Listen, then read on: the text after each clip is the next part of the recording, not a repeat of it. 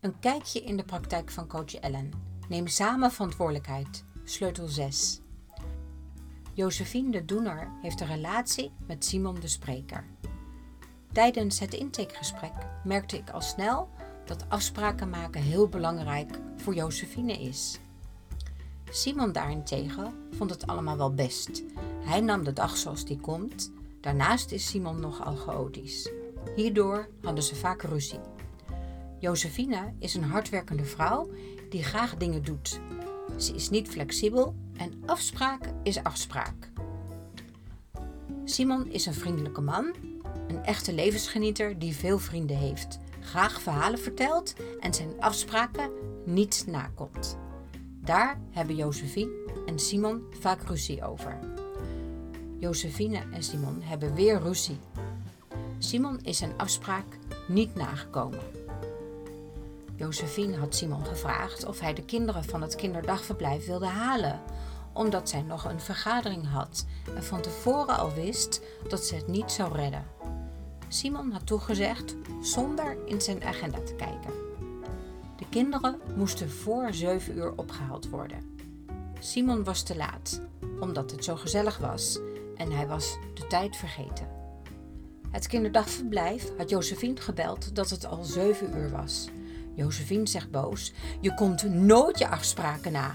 Ik kan niet op je vertrouwen. Simon is ook boos. Hij voelt zich aangevallen. Dat kan toch gebeuren? Het liep allemaal anders dan ik verwacht had en ik kwam maar 10 minuten te laat. Ik begrijp ook niet waarom het kinderdagverblijf jou belt. Ze wisten toch dat ik ze kwam ophalen? Josephine, je moet de verantwoordelijkheid nemen voor je fouten. Dat doe je nooit.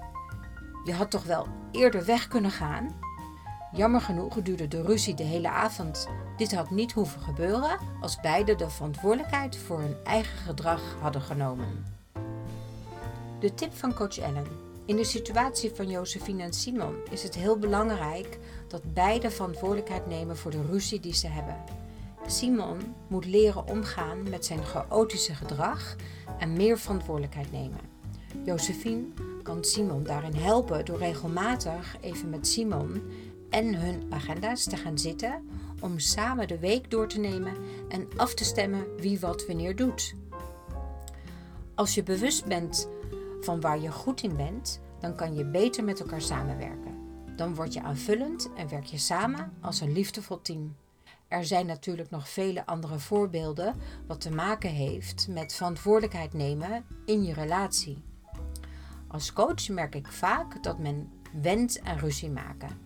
Dat is voor niemand goed en zeker niet als je kinderen hebt. Ook geef ik altijd het advies: in een relatie moet het 80% leuk zijn en 20% problemen of ruzie.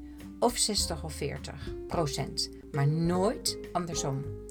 Dit kan je bereiken door samen verantwoordelijkheid te nemen.